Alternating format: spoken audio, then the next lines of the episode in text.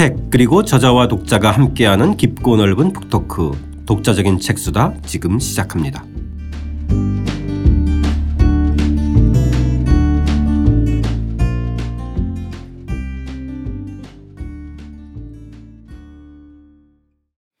이우견 교수와 함께하는 이우견의 중국 수업 오늘은 11장입니다. 중국인은 미국을 어떻게 바라볼까 시작하겠습니다. 저는 책 만든 사람 김학원입니다.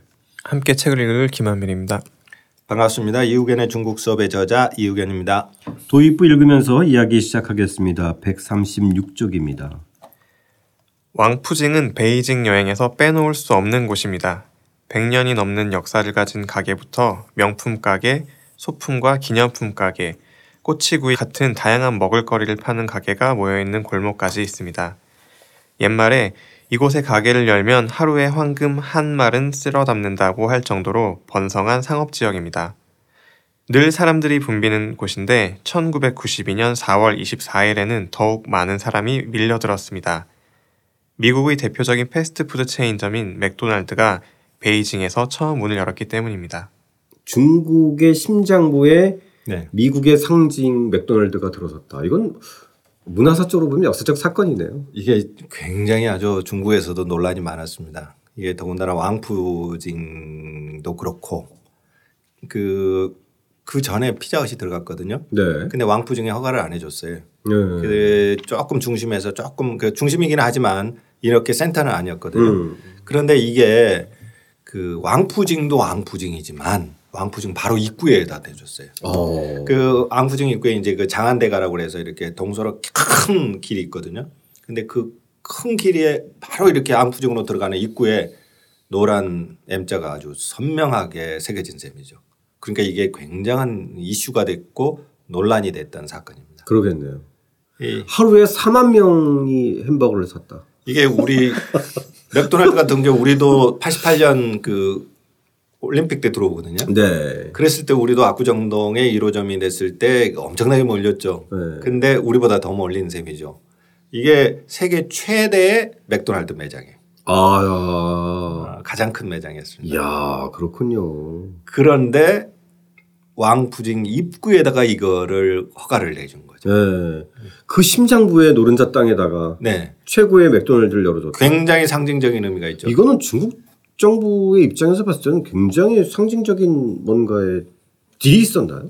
그러니까 우리가 흔히 그 뭐 코카콜라가 들어가는 것이 개방의 상징이다 또는 뭐 네. 이렇게 얘기를 하는데 그 전에 개혁 개방하고 코카콜라가 들어 그 전에 이제 코카콜라는 70년대 말이 이미 들어갔고 네. 그 다음에 이제 이 피자 맥 피자헛이 들어갔고 이제 맥도날드가 들어가는데 왜 하필 이곳이냐? 음. 그 다음에 왜 이 시기냐? 그러니까 89년에 천안문 사건이 나고서 이제 세계에서는 완전히 중국 공산당이 개혁 개방 그만하고 다시 예전으로 돌아갈 것이다. 그렇게 이제 많은 예측들을 했죠. 근데 이제 92년 초에 덩샤오핑이 남방을 이렇게 수 개혁 저 개방 도시들을 순회하면서 개혁 개방이 100년은 간다. 이렇게 남순 강화라고 이제 그 말하자면 개혁 개방 노선을 다시 천명을 하죠. 네. 그래 이제 92년부터 다시 개혁 개방이 불을 붙습니다. 네. 불을 붙이고 이제 다시 중국 정부가 이제 메시지를 던진 셈이죠. 이 메시지 하나가 바로 이겁니다. 아, 그런 좀 그 중, 그 중국의 에, 국내와 세계 전략의 어떤 과정의 의미가 담겨 있는. 그렇죠. 개혁 개방이 뒤로 가는 일은 없을 것이다. 네네. 앞으로 100년은 어떻게 보면 이제 2단계 개혁개방 세계 전략의 어떤 그 결절점에 있는 예. 사건이네요. 89년부터 이제 과도기가 되고 92년부터 장점인 체계가 체제가 들어서면서 본격적으로 이제 중국 경제가 불이 붙죠. 네. 그러면서 이게 중국인들에게 또는 세계에 이런 메시지를 던져주는 역할을 한 겁니다. 중국이 이렇게 개혁개방으로 갈 거다. 네. 그러니까 이게 굉장히 상징적인 의미가 있는데 그런 의미에서 보자면 중국인들의 반발도 굉장히 심했던 거예요. 아, 그러겠네요. 네. 어떻게 그 미제국주의의 상징적인 그 제품을 왕푸징이라는 중국 역사를 상징하는 베이징의 심장에 거기에다가 대문 앞에다가 걸어버리느냐 이걸 도대체 누가 결정했냐 어, 완전히 나라가 이제 망했다. 에, 이제 미국 문화가 이렇게 들어올 거고 중국 문화는 이제 없어질 것이다. 이제 이런 논란들이 아주 심하게 일었던 거죠. 네. 이 지금은 이 맥도날드가 안쪽으로 들어가 있어요. 아 그래요? 예. 어. 그 뒤에 이제 그 왕푸징을 에, 재개발하면서 안쪽으로 밀어 넣어놨어요. 예전에는 가장 밖에 나와 있어 입구에 나와 있었는데 그런 좀 정치적 맥락이었기 때문에. 예, 예. 지금은- 이제 그거가 지금은 안쪽으로. 들어가 있습니다. 예, 예. 예. 아, 그러니까 그 위치 변화도 사실은 그때하고. 지금하고 조금 어, 바- 의미가 있는 거죠. 예. 자, 이 중미 관계의 변화에 따른 이 음, 중국 세대들의 미국에 대한 시선의 차이 이것도 흥미로운 대목인데 일차적으로 30대와 50대로 좀 나누는데요. 일단 에, 중국의 30대가 어떤 감정을 가지고 있는지를 먼저 한번 살펴보겠습니다. 139쪽입니다. 여론조사에서 34세와 50세를 기준으로 나눈 이유가 있습니다. 현대 중국의 중요한 역사적 전환점을 기준으로 중국인의 의식을 살펴보려는 의도입니다. 중국에서 34세 이하는 전체 인구에서 약 절반을 차지합니다. 이들 세대는 마오쩌둥 사회주의 시대가 끝나고 개혁 개방이 본격적으로 추진된 1980년 이후 출생한 세대입니다. 마오쩌둥 시대에 대한 기억이 없는 세대이자 개혁 개방 시대를 상징하는 세대, 시장 경제 세대입니다. 중국 경제 성장의 혜택을 받으면서 자라난 이른바 새로운 중국인입니다. 이 세대는 미국을 우호적으로 보는 비율이 다른 세대보다 높습니다. 34세 이하가 중국인 전체의 47%다. 어마? 어마어마하죠. 어. 그 이거는 이제 그러니까 지금 기준 연도가 2016년이었으니까 이제 네. 영, 저 여론조사가 하- 시작되던 시점이어서 이제 그렇게 잡았는데 지금으로 보면 이제 뭐 40살 에, 된 셈이죠. 근데 이제 이렇게 지금 중국 인구 구성이 그러니까 new Chinese가 더 많은 겁니다. 네. 개혁 개방 시대 세대가 훨씬 더뭐 이제는- 절반 가까이 이제는. 이제 압도적인 그러니까 이, 이 세대들은 마오 그러면 뭐 책에서나 봤지 음. 그 마오 시대가 삶이 어떠했는지 이러에 대한 기억이 없죠. 네. 그러니까 이 새로운 new Chinese라고 하는 이 세대가 어, 중국의 주류가 되고 이게 이제 중국 사회의 가장 큰 변화인데 이들 세대는 미국에 대한 인식이 코카콜라도 먹고 피자헛도 먹고 맥도날드 먹고 음. 이 맥도날드가 우리나라의 맥도날드고 다른 것은 우리는 맥도날드가 젊은이들 가서 그냥 그 가볍게 때우는 공간인데 네. 중국에서는 가족 공간이에요. 아. 생일 파티를 거기서 합니다. 그리고 우리는 뭐 나이 든 사람들 맥도날드 잘 안 가잖아요. 그렇죠. 그런데 여기는 잘 가요. 음. 그러니까 맥도날드가 원래 중국에 들어가서 맥도날드 이미지를 만들 때 패밀리 레스토랑처럼 그런 이제 가족의 공간으로 만든 셈입니다. 그래서 이 중국화에 맥- 성공했군요. 그렇죠. 맥도날드 문화와 함께 성장한 세대가 되는 셈이고 음, 음, 그러다 보니까 이들 세대는 미국 문화에 대해서 소비 문화에 대해서 굉장히 익숙하고 음. 그러니까 미국에 대한 생각도 굉장히 좀 열려. 열려 있는 이런 세대가 되는 셈입니다. 네. 반면에 50대는 당연히 좀 차이가 있을 것 같아요. 그러니까 이른바 이제 마오쩌둥 시대인가요? 그렇죠. 네. 시진핑 세대. 시진핑 세대. 자, 그 세대들은 어떤지 140쪽 한번 읽고 비교해 보겠습니다. 지금 50세 이상인 중국인은 반미 의식과 함께 성장한 세대입니다. 이 세대의 반미 의식을 베이징 대학 교수를 지내고 비판적 지식인의 상징이라는 평가를 받는 첸리친 교수의 회고를 통해 살펴보겠습니다. 첸리친은 1939년생으로 사회주의 정부가 들어선 이듬해인 1950년에 중학교를 입학하고 1956년에 대학에 입학하여 1960년에 졸업한 사람이어서 마오쩌둥 시대의 소년기와 청년기를 보낸 중국인을 상징합니다. 그는 자기 세대가 당시 세계 질서를 이해하는데 가장 큰 영향을 미친 것이 이른바 항미 원조 전쟁과 그 이후에 전개된 반미 교육이라고 말합니다. 중국에서는 한국 전쟁을 미국에 대항하고 조선을 돕기 위해 벌인 전쟁이라는 뜻으로 항미 원조 전쟁이라고 부릅니다. 항미 원조 전쟁 대단히 흥미로운 개념인데요. 그러니까 이 중국 사람들은 우리 한국 전쟁을 미국하고 싸운 전쟁이다 이렇게 기억하는 거죠. 아 예. 그러니까 사드를 미국이 배치했다고 생각을 하듯이 이 전쟁도 결국은 중국과 미국이 싸운 음. 전쟁이다. 그래서 미국에 대항하고 예. 어, 한국을 조선을 어, 조선을 지원. 그러니까 여기서 조선은 북조선이죠. 네네. 예, 지금 뭐, 지금은 이제 중국은 이제 지금은 북쪽은 이제 조선이라고 우리는 이제 한국이라고 부르지만 네네. 어쨌든 그러니까 이거는 그러니까 미국을 대항을 해서 싸운 건 똑같아요. 북조선도 미국을 대항해서 싸웠고 네. 그런 미국을 대항해서 싸우는 북조선을 우리가 도와줬고 이제 이렇게 생각하는 거죠. 그러니까 전쟁의 주체는 에, 결국은 대항은 적은 미국이었던 셈이죠.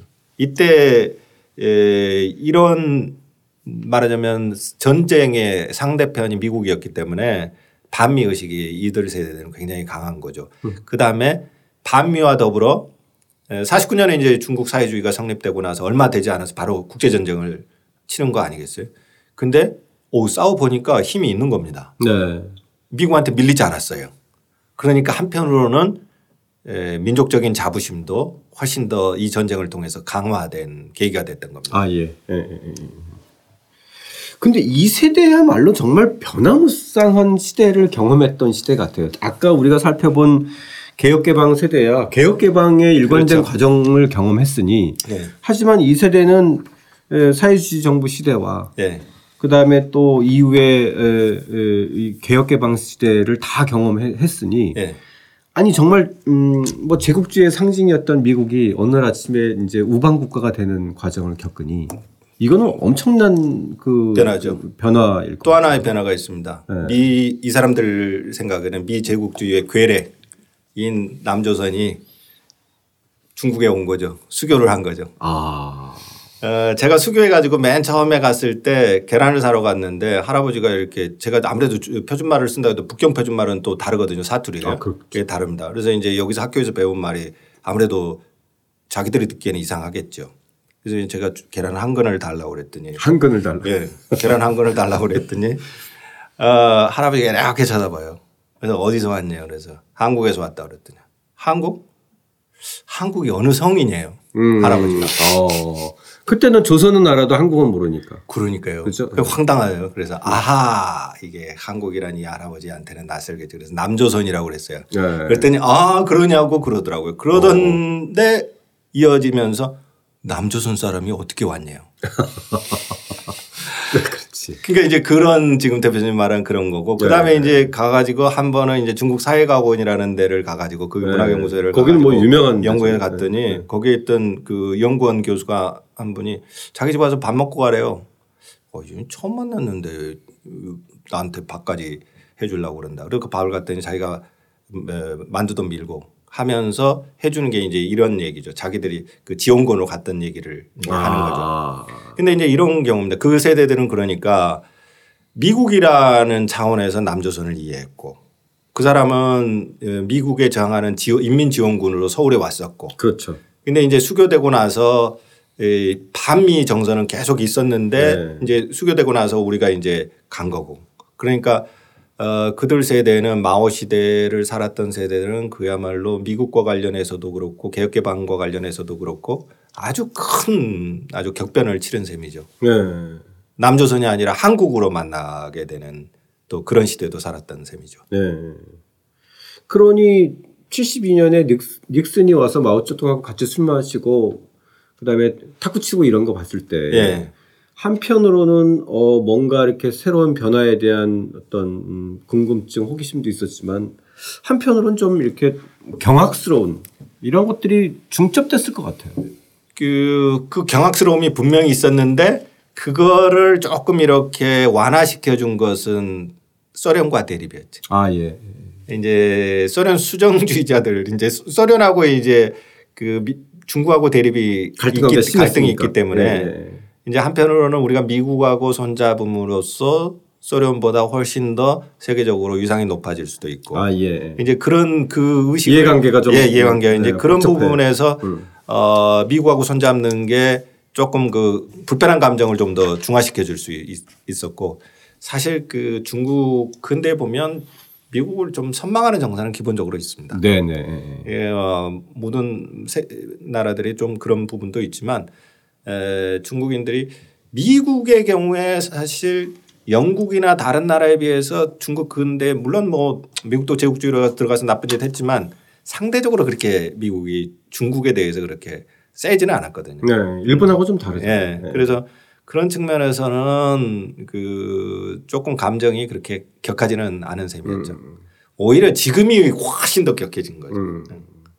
그 선망 선망과 반감의 과정으로 보면 지금이 좀더더 반감이 심해졌다. 그렇죠. 반감이 그렇죠. 이제 굉장히 심해지고 그러니까 중 이런 그 좀 주기를 타는 것 같아요. 음, 음, 음. 그러니까 중국이 좀 민족주의가 좀 강해지거나 중국이 자신감에 넘치면 상대적으로 반미 정서도 훨씬 더 강해집니다. 네, 네, 네.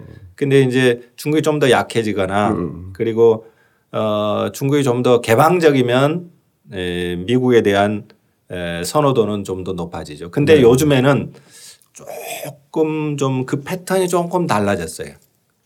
지금은 반미 그러니까 미국에 대한 반감만 오직 지금 좀 더 높아지는 어. 어. 이런 부분이 음. 그 미국과 중국 사이의 대립이 격화지면서 나타나는 현상이 음. 좀 과거의 패턴하고 조금 달라진 것 네. 같습니다.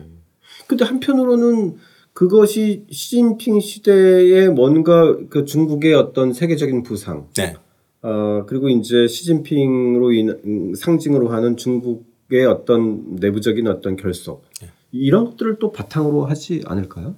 그게 이제 시진핑 정부에 대해서는 좋은 측면으로 작용할 수도 있겠죠. 네. 그러니까 어쨌든 그 음, 자신들의 민족주의를 바탕으로 해서 공산당에 대한 지지로 연결될 수 있는 부분이 있기 때문에 그렇게 될 수는 있는데 그런데 이제 꼭 그런 측면도 만 있는 것이 아니라 한편으로는 이제 미국하고 계속 지거나 미국에게 계속 약한 모습으로 인해서 예를 들어서 미중 갈등으로 인해서 경제가 안 좋아지면서 어, 이런 이런 일들이 벌어지거나 그럼 왜 힘도 없으면서 미국하고 그렇게 맞설려고 했는데 네. 어, 너무 일찍 미국하고 맞선 거 아니야?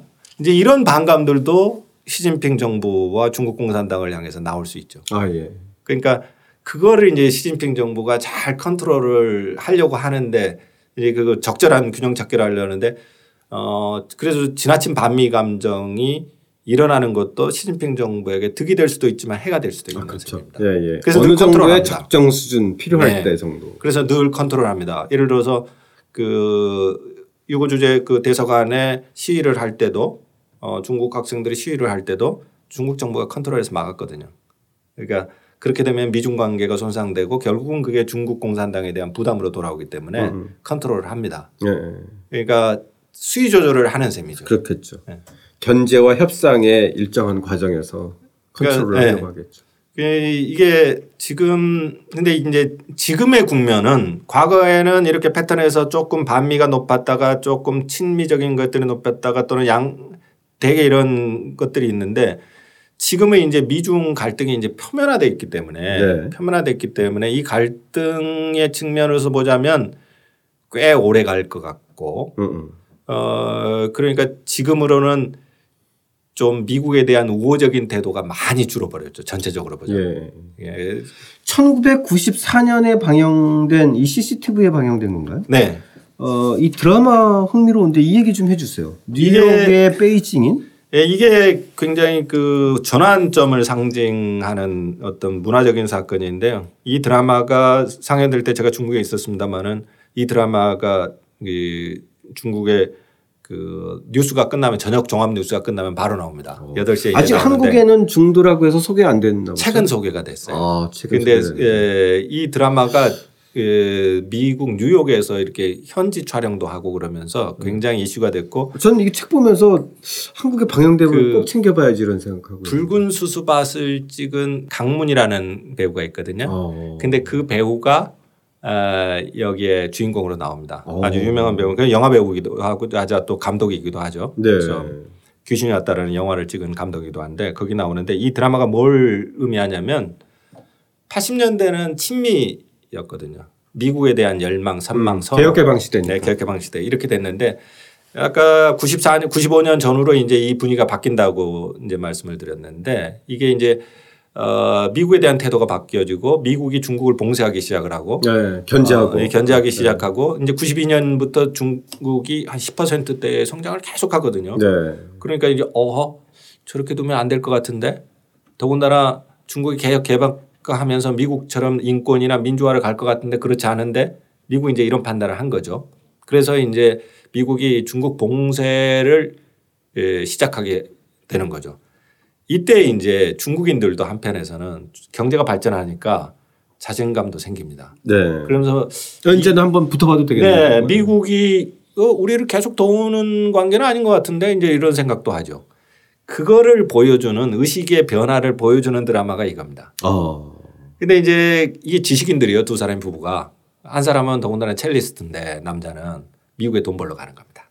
오직 돈을 위해서. 음, 뉴욕으로. 뉴욕으로. 가지고 성공하죠. 어, 옷장사도 하고 가정 고생도 하고 식당에서 일도 하고 성공합니다. 근데 결국 망해요. 예. 그러니까 개혁개방 초기에 중국인들의 생각은 이런 거였어요. 달도 보름달도 미국 보름달이 더 둥글다. 어, 이게 이제 이런 생각이었죠. 뒤늦게 입은 아메리칸 드림이 China에도 있었군요. 그렇죠. 이게 굉장히 그 유행이었고 국제 결혼 특히 이제 서구인들하고 국제 결혼이 인기였죠. 어, 그러니까 이 남자 또는 여자친구를 미국인으로 두는 게 굉장히 인기일 정도로 됐는데 그런데 이제 90년대 중반 이후에 이게 바뀝니다. 그걸 상징화해서 보여주는 게 이 드라마가 쫙 이렇게 시작되면요. 앞에 자막이 쫙 나옵니다. 음. 그 자막이 뭐냐면 이렇게 나오는 거죠. 당신이 그를 사랑한다면 뉴욕으로 보내라. 거기는 천국이다. 근데 이제 그 뒤에 구절이 90년대에 변화된 중국인의 미국관을 상징해서 보여주는데 그 구절이 뭐냐면 당신이 그를 미워한다면 뉴욕으로 보내버려라. 그건 지옥이니까. 아. 이렇게 된 거죠. 중국에서 이 애와 오는 정말 대꾸가 아주 기가 막히게. 그렇죠. 이게 나오는데. 이제 중국인들은 이렇게, 네. 이렇게 아분이 이렇게 라임이 네. 쫙쫙 맞지 않습니까? 네, 네, 네. 그러니까 80년대 중국인들에게 미국은 천국이었고 그런 이미지는 남아 있는 거죠. 예. 그런데 선망의 대상이요. 이제 미국은 지옥이기도 하다. 음, 현실을 이제 겪고 예, 이 이미지가. 여기에 남아 있는 거죠. 그 89년의 천안문 사건은 한편으로 보면 에, 방리지나 이런 그 죽은 민주화 운동가는 리오샤오포나 이런 사람들은 중국 정치를 미국식 정치로 바꾸자라는 게 굉장히 큰 지향이 있었거든요. 이제 그게 가면서 그 이미지는 미국이 이상향이고 천국이라는 거죠. 네. 근데 90년대 중반부터는 그래 맞아 미국이 좋은 점도 있는 것 같아. 음. 그런데 한편으로 지옥이기도 해. 이런 이미지가 90년대 중반부터 생기기 시작한 거죠. 아. 이제 그러한 중국인들의 미국 개혁개방 이후 중국인들이 미국을 보는 눈의 변화를 상징하는 게 이 드라마죠. 네. 그이 드라마의 뒤에 이어졌던 게 물론 이제 한류에 나오는 우리 대장금이고 아. 그러면서 이제 한류 영품이 들어가고. 아, 이 드라마 다음이 대장금이었어요? 이제 한류 드라마가 들어가면서 네. 에, 한류 드라마가 뭘 터뜨려 주냐면 서구에 대한 상상을 자극한 게 아니라 음. 전통 문화에 대한 상상을 자극합니다. 네네. 그 김수현 드라마. 음. 김수현 드라마가 다면서 왜냐하면 이렇게 한류가 유행한 거를 이렇게 흐름으로 쭉 보면 현대화된 모던화된 그 뉴욕 라이프 스타일 미국화된 라이프 스타일이 조금 꺾이는 지점에 중국 CCTV에서 전통 문화를 배경으로 하고 4대가 같이 사는 한국 가족 드라마를 아, 퍼뜨립니다. 아, 그런 또 문화적 맥락이 있네요. 네. 그래서 네. 이제 김수현 드라마가 최초에 네. 들어가거든요. 네. 어, 그게 이제 이 뒤에 최고의 인기를 끌게 되는 셈이죠. 음. 그러니까 중국 대중문화의 흐름으로 보자면 에, 미국에 대한 생각이 바뀌는 것 그 다음에 중국에 대한 생각이 바뀌고 자기 거에 대한 생각이 바뀌는 것 거기에 이제 지점에 한류가 들어가게 되는 셈입니다. 네. 바로 이 시기에 선생님께서 말씀하신 이 뉴욕의 베이징이라는 드라마가 방영되는 시기에 중미 관계가 어, 이제 악화되는 사건들이 집중적으로 벌어지게 되는데요. 그 어, 배경들을 한번 같이 살펴보고 선생님 말씀 좀 듣겠습니다. 145쪽 하단 함께 읽겠습니다. 중미 관계가 악화되기 시작한 가운데 중국에서 미국을 보는 긍정적 시각을 밀어내고 부정적인 시각을 확산시키게 되는 일련의 사건이 1993년부터 1995년 사이에 일어납니다. 먼저 1993년 7월에 미국이 서아시아로 항해하는 인허호라는 중국 화물선에 이란에 공급하려는 화학 무기 원료가 실려 있다는 이유로 함대와 비행기를 동원해 추적하다가 공해상에 정지시키고 3주간 억류하는 일이 벌어집니다.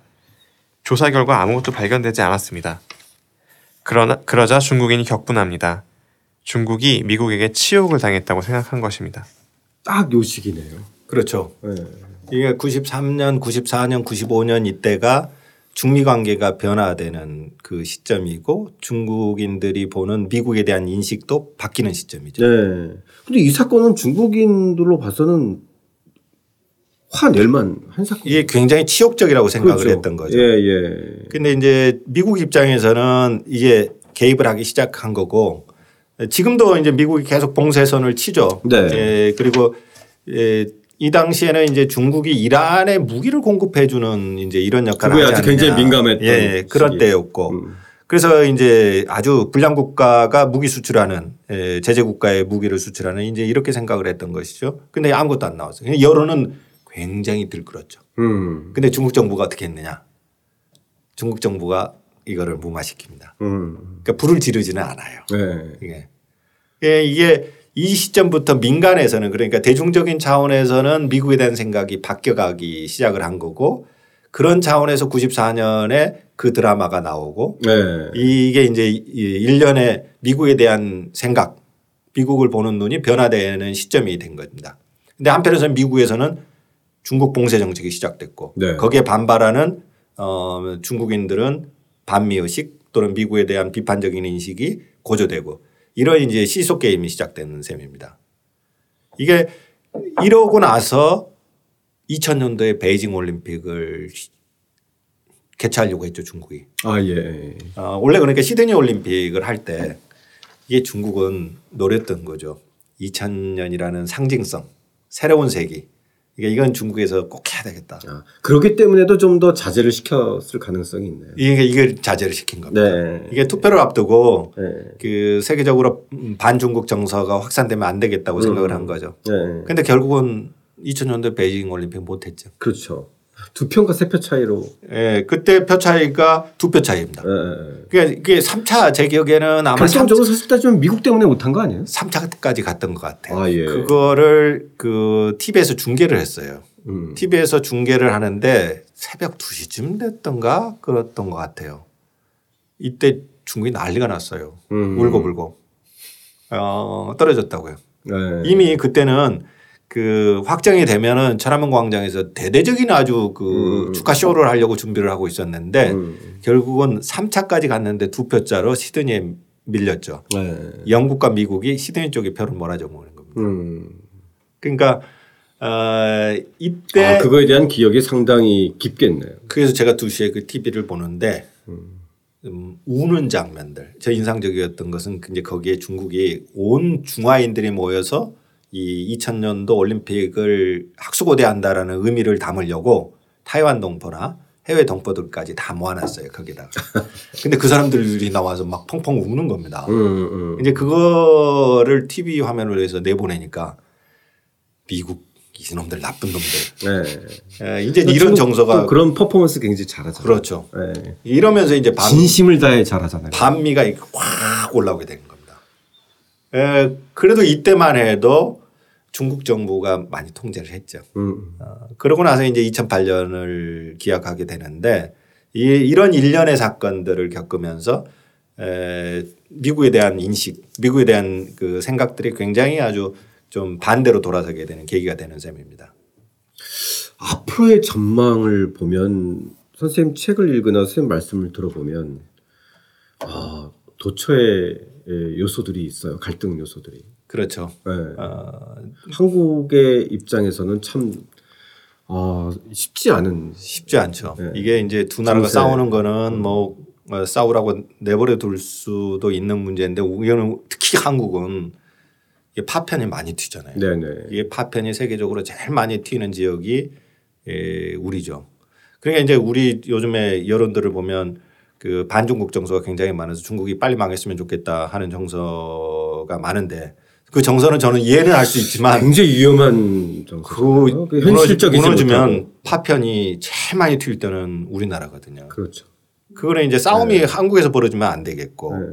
그 싸움의 영향이 우리 경제에 치명적으로 영향을 미치고 이제 이런 부분이 이- 있는 것인데 어, 한편으로 보면 지금 이제 젊은 사람들도 예전의 경우에는 미국에 대해서 굉장히 친근감을 가졌었는데 지금은 에, 오히려 나이 든 세대들은요 미국 앞에 서면 조금 그 아직도 중국은 안 돼.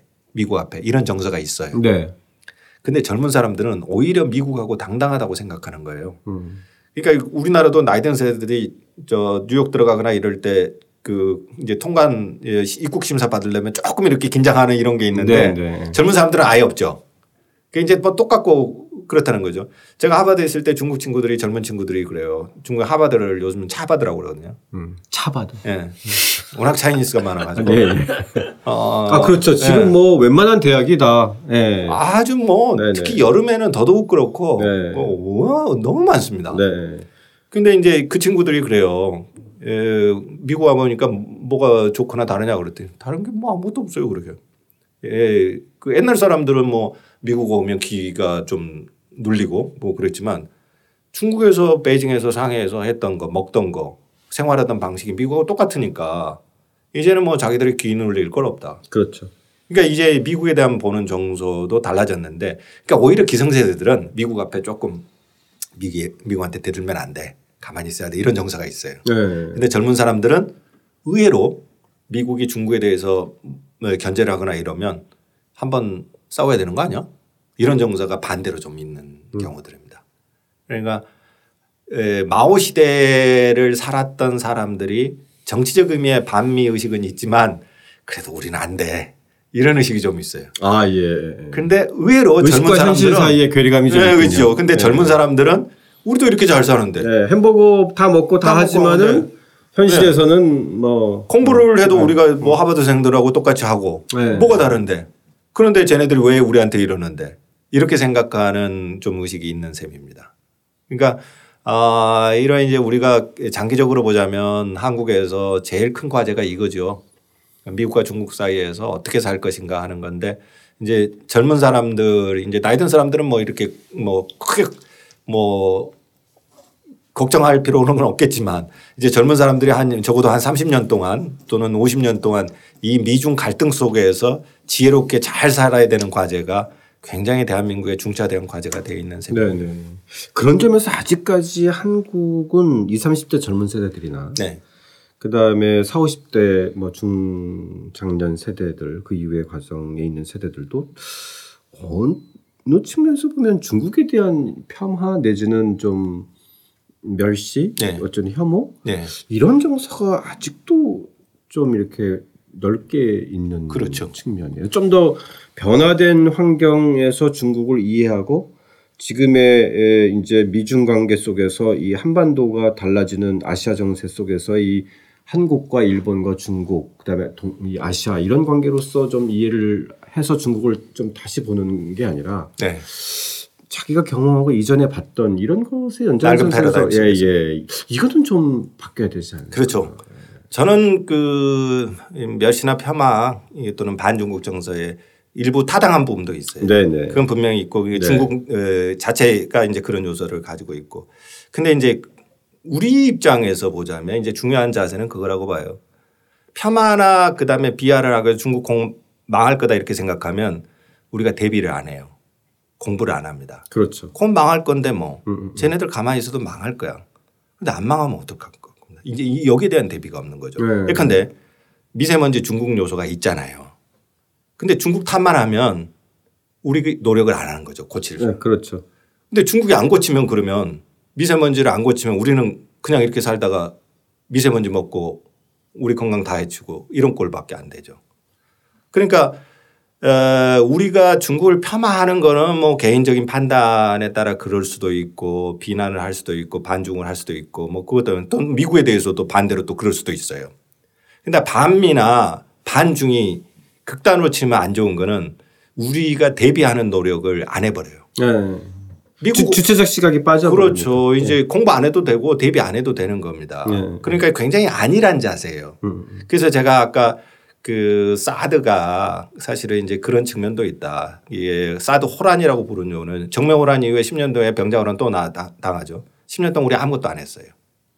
이건 뭐는 특정 국가에 대한 대비 문제가 아니라 미중 이 양극 체제 신냉전 시대를 살아가는 대비를 적극적으로 해야 되는데 일방적인 반미나 일방적인 반중은 그 대비를 안 해버리거든요. 네. 그러니까 이제 우리를 좀 게으르게 만들고 이거는 대한민국의 미래를 위해서 별로 바람직한 일은 아닌 것 같아요. 네. 자 이우견 교수와 함께하는 이우견의 중국 수업 오늘 그 중미 관계에 대한 일련의 과정들은 여기서 마치고요.